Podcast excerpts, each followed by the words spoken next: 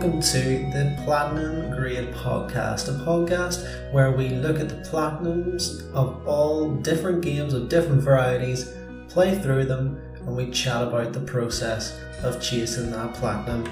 I'm your host, Callum, and here in this podcast, if you haven't already realised by the intro music, we're looking at Stardew Valley. So, this game is an absolute gem. I cannot say anything bad about this title. I will try to be as critical as I can, but I have to say, I am in love with this title. Uh, this one is a lovely, wholesome title. It like, if you even look at the community on Reddit, if you look at the community for this game, it's just a lovely time for everyone and it's one that I've been a fan of since it came out in I believe it was 2013. This game it's very deceptive in its um, presentation. When you look at it, you think this is a simple game. It's got a lot of similarities to Harvest Moon. It takes a lot also from Animal Crossing, but from the offset, you can see that it's simple to get into, simple to enjoy, but it's very detailed and nuanced, and you don't find that out until you've played through what you can say it's a story. It to complete the majority of the story and to see the majority of what the game has to offer. I reckon you have to go through at least three years of the three years of what the game has to offer. So throughout those three years, you've got so much to focus on.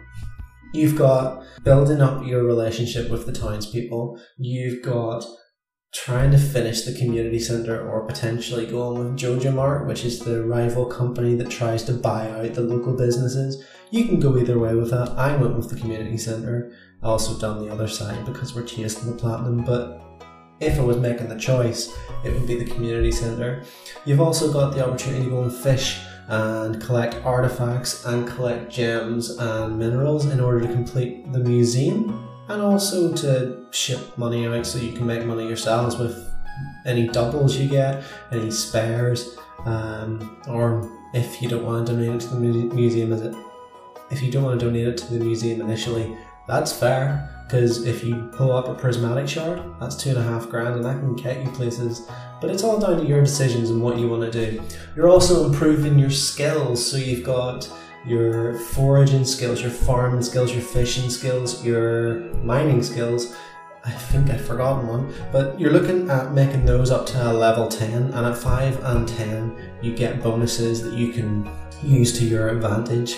You've also got to look after your livestock, so you've got uh, the opportunity to look after ducks, rabbits, chickens, pigs, sheep. I think that's all. Again, could be forgotten. You can also get dinosaurs, but that's kind of a little, um, little bit of nuance from the game that you don't really notice until again you're a little while into the game. And these are all things that are very prominent within the game, and I haven't even mentioned tilling the soil, putting crops in the ground, and growing your produce, which is the first thing you will do. From the offset, it's a simple story you are inheriting a farm from your granddad who has passed away. He's left you this farm in his will. You've quit your job in, in the inner city. You want to go and live the relaxed life, um, the wholesome life of a farmer.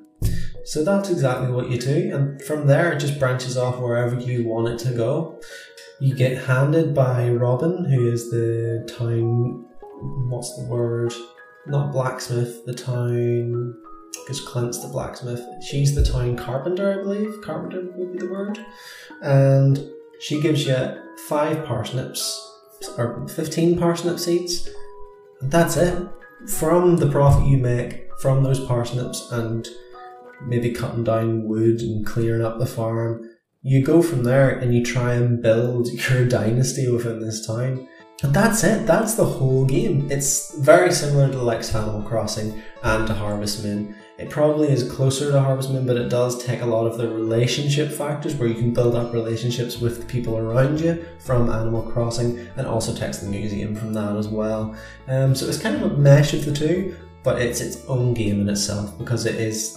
It's got its own stories, it's got its own characters, and it's it's got this lovely bit of charm about it. And it's also got one particular thing that you're not going to see from Harvest Moon or from Animal Crossing, and it's got its own combat system.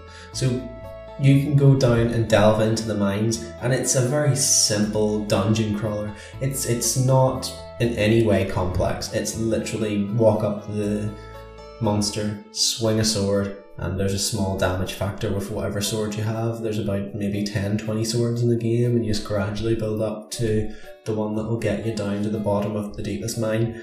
But it's it adds to the game again and gives something a bit more fun. Um, so if you're if you're fed up with farming, you don't want to go fishing, and you've kind of gave everyone their gifts for the week, then you can just go and get to the bottom of the dungeon. There's so much variety in this game, and I'm in love with it.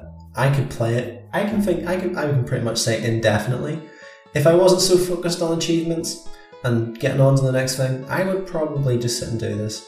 And it, it was a really handy one for me because I do get some time whenever I'm in work where I can work on games and achievements if they're on the Vita. And this got ported to the Vita, and I couldn't believe my luck. It's basically the only thing that my Vita is good for these days.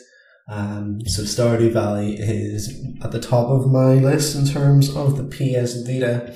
So I'm going to chat a little bit actually about the musical score itself. So there, I just want to go through all the different avenues of this game before we look at the platinum. The musical score is gorgeous. It's one of those games where you could leave it on the pause menu and you could just drift away to sleep. Hopefully you don't because you're going to lose your progress and you're just going to go flying through the calendar. But the musical score is so calm. Even if you're in the dungeon, you notice that the music will fade, fade away for a couple of levels of the mine and then you, it'll get a little bit eerie. You'll hear the sounds of like drips and everything and then the music will just kind of chirp back in, and it's a really subtle, really calm. Sometimes music's quite distant. It's, never going to be AAA action music. It's very calm, soothing music, and it's it's ideal for the setting. In terms of the characters, I was blown away by this as well. There's about 30 plus characters in the game, give or take and you can interact with every single one of them and achieve a kind of character arc or character depth for all of these different people. So you've got the likes of the romantic interest. So there's about I can't give an exact number because I'm not going to look it up, but it's going to be eight to ten roughly people that you can marry in the game, and they can be your romantic interest. They all have different um, so it's based on a system where you can achieve 10 hearts and you build those up by chatting to them every day and giving them their favourite gifts. And also, there's the off chance that they'll post something on the bulletin board and you can do a job for them as well. And essentially, you build your way up to 10 hearts. Once you get to 8, you can buy a pendant off a man on the beach on a rainy day. It's all very specific. And from there, you can go off and ask them to marry you. And I think that's really cool. The pendant basically signifies that you want them to be your one and only, and then you build up to 10. Once you're at 10, you can ask them to marry you. It's it's really cool. Uh, in my particular playthrough for the platinum, I went with Leah, and I'm not gonna lie to you, it was I think the first time I ever played the game, I went with Shane, and it, it was for the same reason basically complete convenience. So I chose Leah for a bit of a difference this time because I've seen Shane's character arc. It has got to a point now in the playthrough where I've pretty much got everyone in the town up to 10, 10 hearts, or give or take a few. But Leah was the one that I went for, but it, I've seen the majority of all the different events that you can get for these characters, and they're so nuanced. Um, you can get the likes of Linus, who's the town kind of homeless person, lives in a tent up in the mountains and you, you find out a lot about him. You've got the likes of Shane, who has like a really dark story. Of course, I said already that he was kind of my first pick the first time I ever played it through, and I was quite shocked at how gritty that story got. It, it kind of gets involved with alcoholism. You've got the likes of Penny's story, where they talk about her alcoholic mother Pam, um, and overcoming that and looking after her two. I don't know if they're her siblings or they just he just just looks after the kids in the town. Um, there's lots of nuanced and really kind of more adult stories than you would think would be involved in a really cute and charming title like this. So it really did shock me. And then you've also got end game content as well. So whenever you've kind of exhausted all of the basics of the game that the game expects you to get done within your three years, you can go and do a little end game quest and it gives you all these different avenues to branch out for like these luxury items if you like. So you've got your return scepter which is like 2 million. It takes uh, quite a while to rack up 2 million. But once you do, one click and it brings you straight back to your farm and you can use that as many times as you want in the day and that you won't believe how convenient that makes things. You've got the likes of the gold clock, which is 10 million, which is the most pricey luxury item in the game. Which basically, if you set that in your in your little farm, nothing will ever break. So you don't get broken fences, you don't have trash showing up like logs and stones that you have to break to keep the place tidy. It just means that everything is set the way it is, and you don't have to maintain it.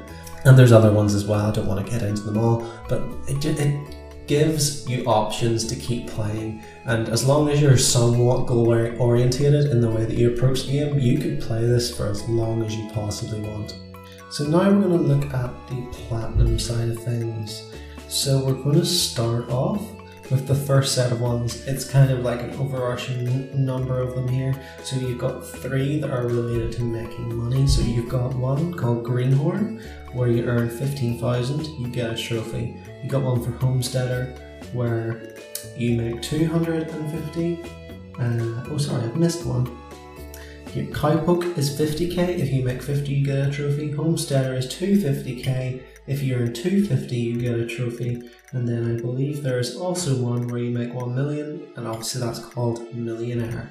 And then there is one for 10 million. If you earn 10 million, it's called Legend. So, the majority of those are very simple to achieve. Your first million will feel great, but it's not actually that much of an achievement. If you play the game for three years, I don't see how you can't make a million as long as you're playing with a certain level of efficiency and trying to get your farm uh, ticking along.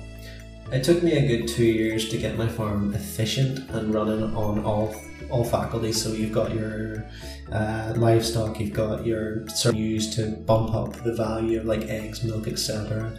And then you've got your uh, sprinklers so that automates. The whole idea is automating your farm so you can make the most money in one day. And I think 1 million is very achievable 10 million you have to work at it's going to take you I'd, I'd say five years is a reasonable amount of time before you're going to hit that 10 million mark depends on how good you are and how organized you are obviously. But that one wasn't too hard for myself and i managed to achieve the 10 million mark. Moving on to the museum collection. This one was irritating. So for the most part Getting all the minerals, you will do that by getting to the bottom of the mines and going there quite regularly, especially in the winters when you have not as much to do in terms of crops and whatnot. You're gonna find that you'll get the minerals without trying. As long as you get a new one, when you get the geode broken by Clint, you just go into the museum, check and see if you need to give any to Gunther. If you don't, then sell them, and if you do, that's great. A horrible part of all this was that you have to find artifacts and you find those basically as random encounters. If you see little worms poking out of the soil, you just till that with your hoe. And if you do that, there's a chance that you get an artifact. And from that chance, you need that to be the correct one. And for the most part, I did need, I got the majority of them uh, legitimately. There is a little way that you can cheese it. I don't know if they've actually patched this recently. I, I've heard it in the Reddit chats that they'd actually patched this on PS4. But you can go and whenever you're buying animals, if you put in a product item code like for the game, like for example, I believe in brackets 125 is a prismatic shard. If you do that, you get the animal, but you also get that item put into your inventory. So I'd done this with about four or five items and I managed to complete the museum that way. It was a little bit of a cheese, but it's one of those where I was just going to wait for RNG to put it in my hands, and I wasn't willing to do that because there's no skill involved. I'm not waiting around for that. Okay, the next one there is friendship trophies. So, so you get a trophy for reaching five hearts with 20 people, and you also get another one called the Beloved Farmer for reaching 10 heart levels with eight different people. Both of these, if you're trying to get a romantic interest, and if you're talking to everyone that's in your general path whenever you're doing things and giving them the gifts that they at least are neutral with or enjoy, you're going to do this basically over the course of your time throughout the game, as long as you're wary of what you're doing. And for me, it was quite simple to do that. Um, a good tip for anyone that's looking to do this is carry around a lot of mayonnaise because it's it's one of those neutral items in the game that the majority of people like. I believe Sam is the only one in the game that hates it, but everyone else finds it either at least neutral or good. I don't think anyone loves it, but it's one of those that will gradually bump them up if you don't have the perfect thing for them.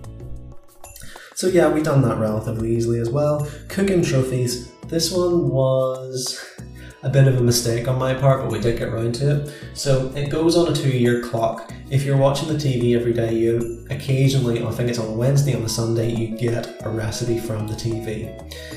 One of them's random, one of them on the Sunday, I believe, is a set one, and you can get all the trophies, not all the trophies, all the recipes that you need um, from the TV on the Sunday if you watch every single week like clockwork.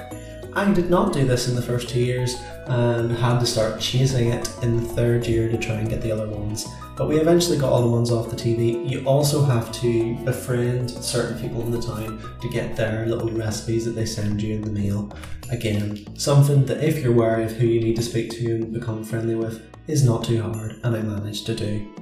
The most annoying one was uh, Sandy in the desert, where you have to enable the bus so you can go out to the desert and then give her a flower from the valley, which is like a forage item, and it's, it's something you have to pay 500 gold just to go out to do every day, and you have to plan around it. It's annoying, but it's something that I managed to do. wasn't too difficult, just a bit annoying. In terms of the house trophies, so this is kind of like house and family trophies. If you upgrade your house, you get a trophy. If you upgrade it, again, you get another trophy, and if you upgrade it for a third time and get a cellar, which you can keep wine in and mature it, you get another trophy. You also get a trophy for getting married. You also get a trophy for having two kids called Full House. This is pretty easily done. All you basically have to do is get married, so that means find your love interest and play that through to the end. Upgrading your house is just getting the materials you need, going to Robin, and she eventually upgrades it to the full status. And having kids is like a random thing that happens. If you just keep playing through the days, eventually it will pop up at the end of the day, do you want to have a kid? And you go yes, and eventually you have two of them, which is the maximum that you can have in the game. So that's what you call full house. Crafting trophies. Again, this is one that was a little bit grindy, but easy enough done. You just have to make sure you have all the crafting materials to make every single thing that you possibly can. And um, there's also the small factor that you have to talk to every single merchant that would hold um, a craftable item, and you have to grab that. And again, that's not hard done. You just have to be wary of the festivals as well, because you have to have um, the ones from the festivals. If you don't get that, you have to wait a whole year for that to roll around. But if you're wary of that, you can get that done pretty simple. Fishing trophies. This is one that I had a little bit of trouble with. Um, so with the fishing, you have your normal ones where you have to go in certain uh, weather conditions on certain days and certain seasons. That's all relatively easy as long as you have a little bit of a guide, um, and you'll get most of them by just fishing in general but there are also five legendary fish. Four of these are not a challenge, in my opinion. Four of these you can pick up. If you're level 10 already on your fishing and you go for these, you will fly for it. One of them, not so much. There's one called Legend, which is worth 10k just to sell if you catch it. And if is the big factor. It took me so many tries just to get this hooked and caught. If you go on a day where you've got level 10 fishing and you've had a like a dish of the sea that bumps up your fishing stats again, it does give you a bigger bar in which the fish can't escape and it gives you a bigger chance. But it's still very difficult and it's every fish has a pattern on that bar where it'll either like go up and then bottom down or it'll be consistent up and consistent down or it'll just sink to the bottom and not move. This particular fish doesn't have a pattern so it's very hard to keep your bar where you need it to because it can literally go anywhere and it, you might put your bar all the way up the top. By that point it's already moving down and you've lost the fish. So there's a little bit of RNG and luck in there but you will get it eventually. I just say stick with it if you are struggling with that. The next one is the help wanted requests. You will see those in the town at Pierre's shop. Basically, if you go up there, look at the job and say, I can do that, and you complete the job, that's one. You need to do that, respectively, 10 and then 40 times in order to get the two trophies associated with that. It's a little bit grindy. If you're doing it from the very start of the game, you will probably get a good chunk of them done before um, it becomes a grind. I didn't focus on this at the start, and it meant that I had to chase them towards the end, but it was easy enough done. Again, none of these are particularly difficult, just to kind of summarize. A lot of them are time consuming, and that is probably the hardest part of this game in terms of a platinum is the time you will have to spend, but we'll get on to that later. The next one is shipping crops. So you have to ship one of every item. That requires that to happen to get a trophy, and then you've also got to ship 300 of every single crop, if you like. So not every item that's shippable, but every crop that you can grow on the ground, you need to ship 300 of those. Um, I managed to do that fairly simply. Whenever I grow things, I like to grow a variety so that I could keep a few of them because I was trying to do the cooking challenges as well. So that kind of worked in my favour and I had 300 of everything quite quickly. Um, I also do grow a quite large amount of the expensive crops for the season, so I'm not missing out on money, but I'm also growing like a little batch of 24 of, say, every other thing, just so we can get those. Then you've got the mining quest. So reaching level 100 in the mines is one. That's quite easy to do. Then you get the second one, which is to go out to the desert.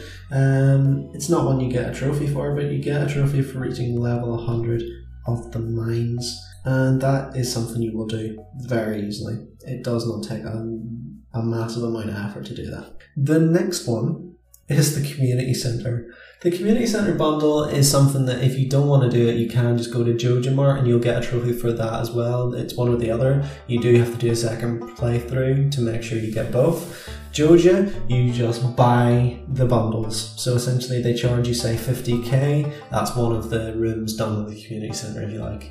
Or you collect various hard to obtain items at the start of the game that become easier as you progress on and the idea is to try and get it done as quickly as you can because it gives you benefits. For example, if you complete a certain bundle, you get a greenhouse. A greenhouse you can grow whatever crop you want at any time of the year. If you get that early game, it means you can progress on a lot quicker. Or you might want to get the hold of the mine cart. That's one you'll get quite quickly. If you fix the boiler room, you get the mine cart, the mine cart allows you to skip between the bus stop the t- middle of the town and the mines, which is quite a large amount of distance that you're not having to walk throughout, and that really speeds up your day as well. It means you can get more done, be more efficient. But yeah, if you get all those done in the community centre, you get a trophy as well, and it's beneficial to do it that way as well because it, it just feels like you've done something, and it means you're not losing out on all the money that you've made. It's a more it's a more wholesome way of doing everything, and it, it, it it just feels nicer. Um, all star drops. Um, yes, a star drop is essentially an event where if you get it, you increase your overall energy. You get about, not sure how many there is in the game, I'd say maybe seven or eight.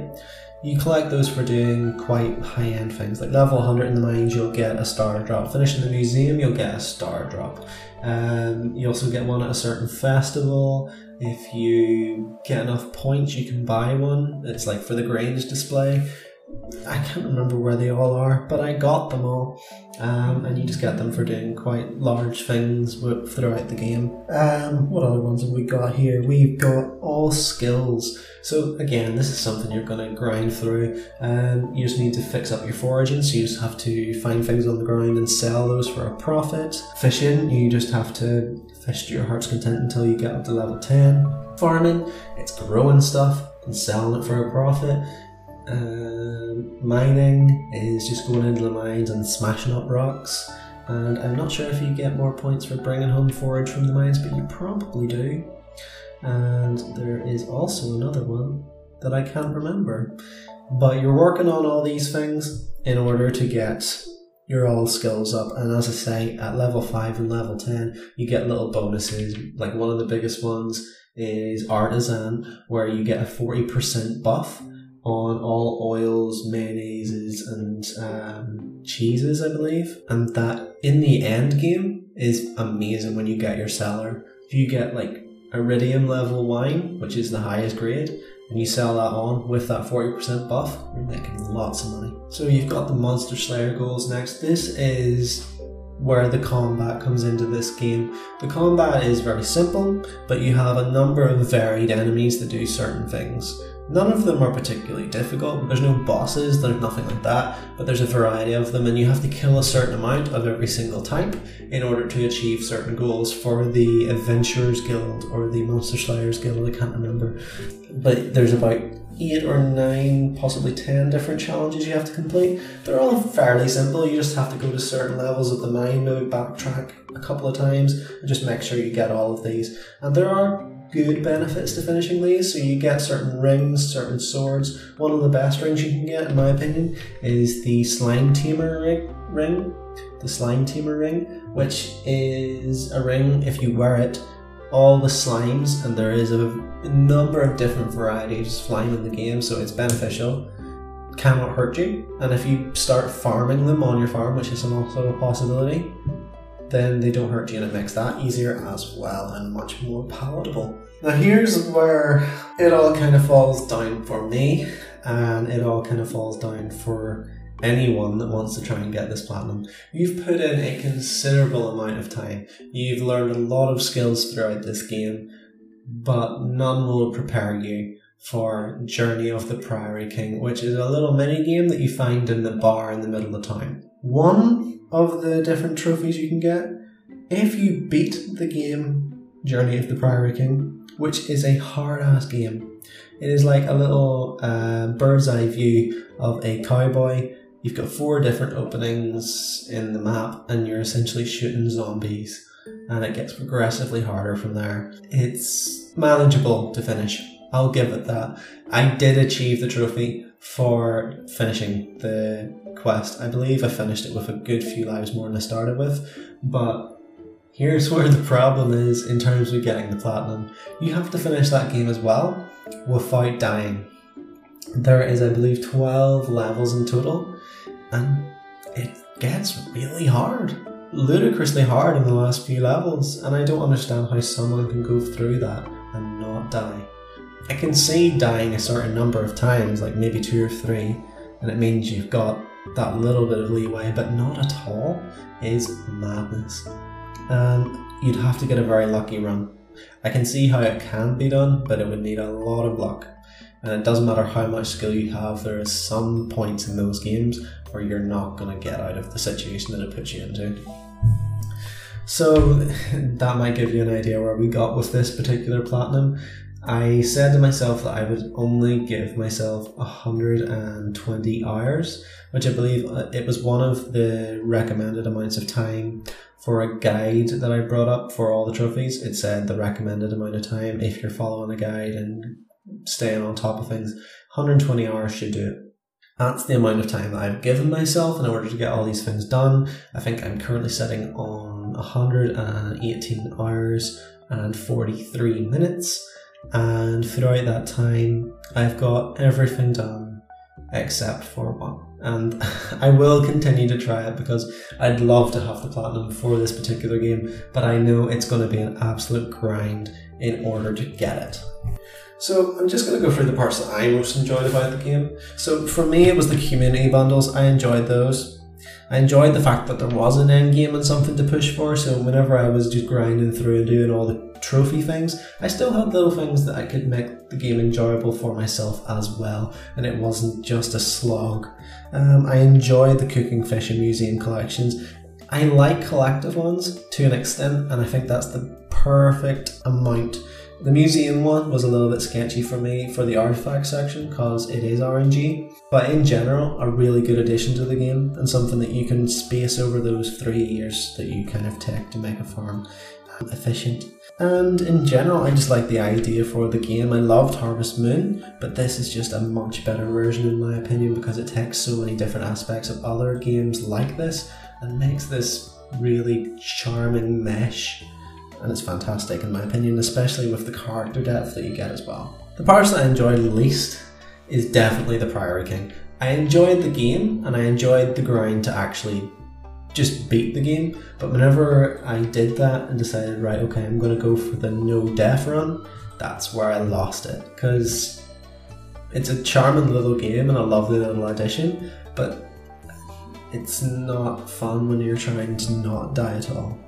The help wanted quests, I it's it's something that was my own fault, but I did not enjoy the grind that I had to go through because I forgot about them at the start. I can't really get angry because that's that's my bad, not the game's and animal farming to an extent became a slog for me. I cut it down to just pigs towards the end because they're pretty self reliant. You just go and pick up the truffles that they dig up from the ground, give them a little pet, and eventually they start producing two or three a day on their own without any prompting. And with the self feeders, it became a lot easier as well. But in terms of like chickens and cows, and sheep, where you have to go and interact with them just to get the things that they produce, I wasn't that keen on those because it just adds more time. Catching Legend was annoying, but again, the achievement whenever I finished it was worth a while, so I think I can't get too angry at that one as well. And I also had a little bit of a gripe with the PSP Vita version of this game that sometimes at the end of the day, you've finished your whole day, you've had a really productive day, the game does randomly at least once in like a two week cycle of like your calendar it will crash at least once at the end of the day and there were certain occasions where i'd had a really good day and I knew that it would not be the same if I'd done it again, and it forced me to do that. There were other days where I restarted the day and I had better days as well, so it, it kind of balanced itself out, but it was a really annoying thing, especially if I'd had a fantastic day. So, I'm going to give an overall opinion. My opinion is this game is an absolute delight. Every inch of this game oozes detail and it oozes class and charm. The soundtrack is gorgeous. The characters for an indie game of this nature are so fleshed out. It's easily got 200 plus hours worth of content if you're willing to work for it. And if you're doing it at a leisurely pace, 200 is probably bang on in terms of how much time you spend on it. I was working through this quite meticulously and it took me 120 or just less to get everything done besides the minigame um, super achievement that we'll not talk about. And then lastly, it, it just has a ton of replayability. So you've got five different farms at the start of the game. You can do a mountain farm, which offers different things. A forest farm where you can get more hardwood at the start of the game and different forage, but it limits you in other ways. You've got a wilderness farm where you can get monsters in your farm at night and kind of acts like that kind of Minecraft survival tar- type of vibe. Um, and it just changes up how you can get benefits out of that. So you might get a monster forage from them, but it limits you in terms of if you go out at night, you could get killed and lose your stuff and your belongings. So it's got different things to offer, and then of course you've got the water farm as well, where you can make yours essentially a fishing farm, but it limits how much crops you can grow. It just it has so much to offer and so much variety. And that's what I like about it. But on the negative side of things, it is a grind and there are aspects that will cause huge amounts of stress. Although they are more than worth the struggle for me. I can see how other people could get annoyed at that. And the platinum experience for this game only forced me to play more efficiently, added more community spirit to the playstyle of how I was doing things, because initially I wasn't that focused on the character depth of everyone. I focused on a few and left the rest. I focused on everyone this time, and it was great because I got to see every single aspect of the game that I would never have found or interacted with um, had I not went back to this game. It allowed me also to source all the hidden secrets of the game, and I can't in this podcast get through every one of them. That is how nuanced this game is. Even as I look through like Reddit conversations in my spare time, people are showing me things that I didn't even know you can do. Like a couple of days ago, sometimes as a random event, a mushroom will grow instead of a tree, a large mushroom sized tree. Tree sized mushroom, that's the one. So a tree sized mushroom grows, and you can axe it down and you can get like five red mushrooms out of it. Or you can build a tapper, put it on as if it were a tree, and it will produce a mushroom a day. I did not know you could do that. And it just shows how much thought and effort they put into this game. And I also enjoy for myself, and it's a big plus. I understand that I had a gripe with it, but the fact that it's on a PSP Vita and you can take it anywhere you want to go, and the same goes for if you want to have it on the Switch as well, it's there as well. It's a portable game. Uh, I know there's little gripes with it, but it's one of my favourites of all time, and I can say that wholeheartedly. And anyone that wants to come for me and prove me wrong and tell me it's awful, please do, because I have more than enough of an argument. So now we're going to look at the platinum rating. So thank you for sticking with the last podcast. It wasn't overly refined. I hope that I've kind of refined the scoring system a little bit so that it kind of gets it incorporates everything about the game and gives a fair score. So I've changed it a little bit. So I've got um, I want to take the game score that it will get, and I'm going to use Metacritic as that. So it'll be the audience score, it won't be the critic score. So I'm going to take the audience score, I'm going to put that into like a percentage um, and use that as an out of 10. I'm going to use the difficulty rating that I would give it, the grind, the enjoyment I took out of it, and then the platinum percentage. Did I get 100%? That'll be 10. Anything less is a decimal percentage. So, for this particular game. So, for this particular game, Stardew Valley on Metacritic received an audience score of 8.8. So that is going to be 8.8%. That's going to add to our total. So Stardew on Metacritic produced a score of 88 or 8.8 on our scoring system. For the game's difficulty setting, I'm quite happy to give it a seven and a half because in general it's more time consuming than it is difficult but whenever you want to achieve the platinum the difficulty ramps up as soon as you start having to play that mini game and it's a whole 2.5 dropped off in itself because it is that difficult. But as a whole the game's not difficult it's just time consuming. So I'll give that a 7.5 the grind for me because I was meticulous and had a plan, it wasn't too grindy, except towards the end where certain things were, such as the tasks and the cooking in particular. But it wasn't particularly grindy for me. If I hadn't done that with the museum, it probably got that way. And if that is patched, it probably does deserve a bit of a downgrade. But I'm going to give this a 7. I think 7's fair because it can get quite grindy, but in general, quite fun. And it doesn't really hurt to do the things that it asks you to do. My enjoyment is going to be a 9. In general, I love the game to bits, but that one particular bit in terms of the Prairie King and maybe even catching that last fish, little things that I, I, I nearly threw the game against the wall for the Prairie King, I will be honest with you. But other than that, can't say a bad thing about it, so I think nine's fair there. And then the platinum percentage. For me, I missed out on one trophy, there were 38 trophies in total, so let me just do a little calculation for you. I would go and get it on my PlayStation, but it is currently not available right now. So 38 divided by, I'm sorry, I don't know how to do maths. 97.4%. So we will round that down and we'll give it a 9.7 for the rating.